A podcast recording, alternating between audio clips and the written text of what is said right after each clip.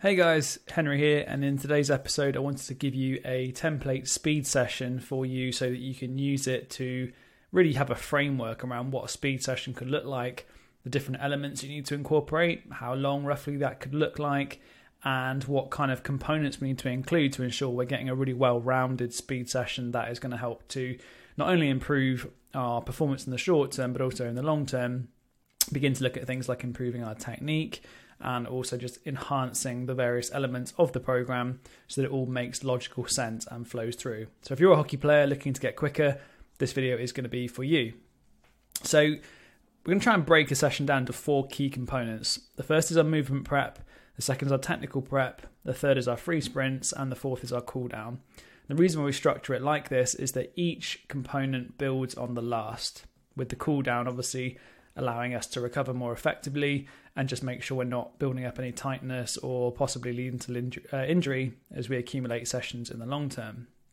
So, first piece is the movement prep, and what we mean by that is preparing the body for the movements associated with the speed session as well as the movements associated with hockey from a longer term perspective. So, always think about warm ups we're trying to improve short term performance, but also contribute to long term athleticism as well. And it's a big opportunity there to develop, uh, you know, good ranges of motion, but also good quality movements that are going to complement not just the speed session, but also other training sessions throughout the week you might have and long term performance as well. Now, what we're trying to do uh, to begin with is warm the body up. Okay, as in, as in the name warm up, we tend to think about jogging around a pitch, as an example, there's actually no real um, sort of value necessarily in just aimlessly jogging around. However, there is value in the act of raising heart rate, raising pulse rate, raising our core temperature, and other physiological variables associated with this um, action. So, there is value sometimes in doing some simple linear jogging um, if it contributes to the session aims. So, for example, if we're going to do something like uh, linear jogging and also some skips and bounds, that type of thing in our technical prep, then it makes sense because it's going to complement what comes up next. But just make sure that everything you do is intentional. So, although I'm saying jogging sometimes can be a little bit aimless, as long as the intention there is that we're trying to be really purposeful in the work we're doing, it can actually have some value. So, what we're going to try and do is begin with uh, sort of five minutes, maybe less, depending how much time you've got, of uh, jogging other movements, general movements, but try to make it multi-directional. So it doesn't just need to be linear. Um, it can also be multi-directional. Things like lateral shuffling, uh, rotational-based movements, things like mirror-based drills. If you're working one-on-one with someone else as a partner-based um, session, that can work really, really well. But just trying to get pulse raise up. The second thing is then looking at hip mobility drills. The hips obviously a super super important joint in force production and, and also range of motion and any limitations around the hip are obviously going to manifest themselves in things like lower back pathologies, things like um, other soft tissue injuries. So just really making sure we're working in around that hip to make sure we've got good ranges of motion prior to the session. This also contributes to long term development of good ranges of motion and also injury prevention too. So it's not only improving short term performance but also longer term athleticism as well. Really good movements for this things like Spider Man, lunges, and arabesque, trying to work on both the anterior and postural, uh, posterior component of the hip in order to make sure we've got good range of motion at both. It's particularly important to make sure we've got good anterior uh, hip range of motion when we're trying to hit that good front side mechanics. In other words, getting good hip flexion as that knee drives through in sprinting. And without that, we're obviously not going to hit effective ranges of motion and our mechanics aren't going to be as good. And as I've said earlier, the reason why this is important before you move into things like technical preparation is that you've got better ranges of motion and you're warmer, you're going to be able to execute technical positions more effectively, which contributes to getting yourself faster. The third component then is ankle mobility drills and things like ankle rockers, lateral lunges. Again, making sure you're getting lateral movement in there because primarily uh, ankle injuries in hockey occur when you get ankle inversion uh, as the ankle moves laterally. So it's important you're getting good range of motion in a linear and lateral component. Trying to increase dorsiflexion, which is where you can bring your shin, your uh, toes towards your shin, sorry, as well as lateral based movements as well.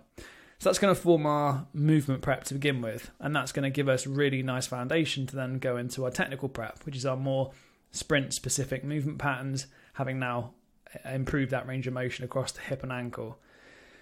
When it comes to technical prep, what we're talking about here is preparing ourselves for the sprints we're about to do, but also improving technique and getting an opportunity to practice technique every single time we do this. So we're going to try and incorporate two things into this component. One is our running mechanics, and second is plyometrics. Running mechanics are drills that are going to benefit the technical execution of the sprinting so that we can sprint more effectively when we come to do it. The most potent stimulus of the whole session here is the actual flying max effort sprinting we're going to try and do here. But the technical prep drills that come before that are also super, super important to make sure we're hitting those positions effectively. And if we're an athlete who hasn't done this much before, it gives an opportunity every single session in a warm up or every speed session or every conditioning session to get some exposure to improving the technique of the sprinting as well. Super, super important. Things like A skips here, straight leg runs, and postural holds, really, really good to laying a foundation of good quality movement preparation before letting ourselves loose on the free sprints. The second component then is the plyometrics, and we're talking about things like pogo jumps, bounds, and skips. Plyometrics are exercises whereby we utilize the stretch shortening cycle with a rapid concentric contraction of the muscle, and typically um, we're looking at like less than 200 milliseconds of ground contact time, so really, really quick contact with the ground. Now, not only is this going to be more uh, reflective sprinting, so we're trying to prepare the ankle joint, for example, for the movement speeds and the contraction velocities associated with sprinting, but also we're improving things like tendon um, elasticity and also muscle activation in and around that ankle joint so that it's prepared for the high velocities of sprinting coming up. And again, plyometrics is a super potent stimulus, and if we can get more exposure to it on a consistent basis, in these uh, exercises, it means we're getting more exposure to the kind of work that's going to get us quicker in the long term as well. So, movement prep first, that's going to prepare us for the technical drills. And then once we've done the technical drills, that's going to prepare us for the free sprints. The free sprints are, as the name suggests, just where we essentially sprint maximally. The general threshold intensity we're looking to try and achieve here is above 90%. So, if you know, for example, over a set distance, let's say over a um, quarter pitch length, that you can do that in X time, then you know that if you divide the distance by the speed, um, you're going to provide a time for that. Then you know that um, overall, you, uh, sorry, you're going to create a speed for that. You know overall that if you're not hitting a certain threshold, like 90%, then you're not going fast enough to initiate the types of response we need. The reason why 90% is a good uh, sort of cut off for the types of work we need to do here is because in order to get the adaptations we need from sprinting and in order to consistently get exposure to the highest velocities of movement we're going to achieve, we need to be hitting these types of thresholds. And that's good from things like hamstring injury prevention. It's good from things like um, improving our speed in the long term because we're getting constant exposure to um, this type of, uh, of work and also improves our overall sprinting ability as well. Now, we can generally take one or two one or two themes here, maybe even a third. One is linear maximal sprinting, so we're just looking to try and improve top end speed, and this has a cascading effect across different areas. So if we can improve our top end speed, generally we can also improve our acceleration and things like deceleration as well, uh, in in line with that. So flat out linear maximal sprinting would be things like flying 20 meter sprints. You get a rolling 10 to 20 meter start and then 20 meters to put the afterburners on and sprint as quick as you can over that distance. Generally, with top end sprinting, we're looking at anything really between a 1 to 10 to 1 to 20 work to rest ratio. And generally, the higher the intensity, the longer the distance, the more rest we're going to need here.